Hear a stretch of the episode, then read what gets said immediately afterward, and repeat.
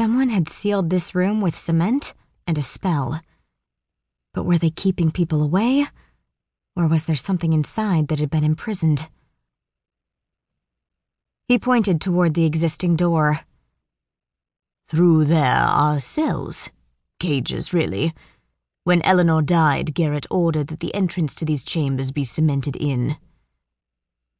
Then I shouldn't be here. I tried to move away from him, but he grabbed my arm and held me there.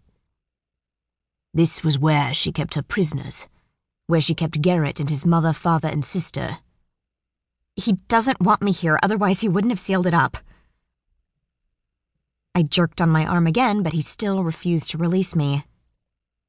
If he knew who was here, he wouldn't have sealed the room. I promised him. Please, Isaiah, let go of me. Now I was starting to feel afraid. What if he'd taken me down here to hurt me? You can release her and help him at the same time. Extend your senses and use your sight, Jacqueline. Who?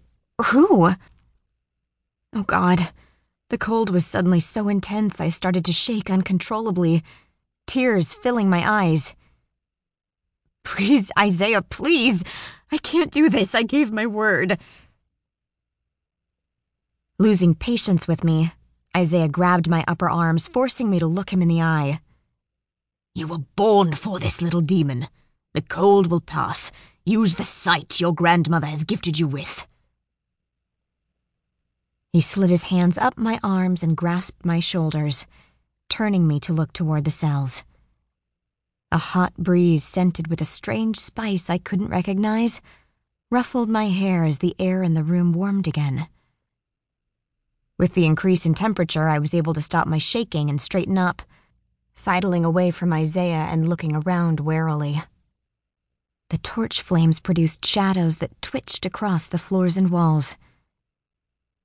A pale female, her hair a rich auburn, her eyes a lovely golden brown, slid through the entrance to the cells and stopped only around five feet from me. Slightly blurry around the edges. She was dressed in an ankle length pale blue skirt, covered in a cream overskirt. Her white blouse had a high neck and was partially concealed by a short navy blue jacket. Her clothes were dirty and ripped in several places, and red stains colored the open neck of her blouse. Her bare feet seemed to touch the ground, and yet she appeared to move without lifting them, as if she stood on a slick surface and a breeze slid her half an inch forward, then gently back the other way. Her voice was hoarse and dry, perhaps from lack of use and she spoke slowly as if trying to remember how.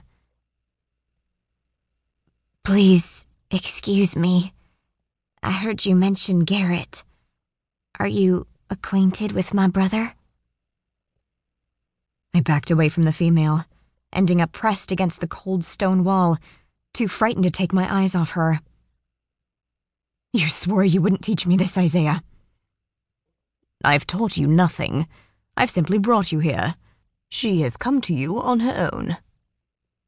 He took a step closer, smiling proudly as if he was the greatest trainer on the planet. I knew you had this magic the first night I laid eyes on you. I watched the shade looking back and forth between the two of us. She seemed confused and a little frightened herself. So even though I was still freaked out, I smiled to put her at ease. When she smiled back, my brain went into overdrive, and I let go of my fear. Holy shit. She looked so much like him. This shade was what remained of Garrett's sister. And my God, she could speak to me. Are you. Are you Marie Cuvier?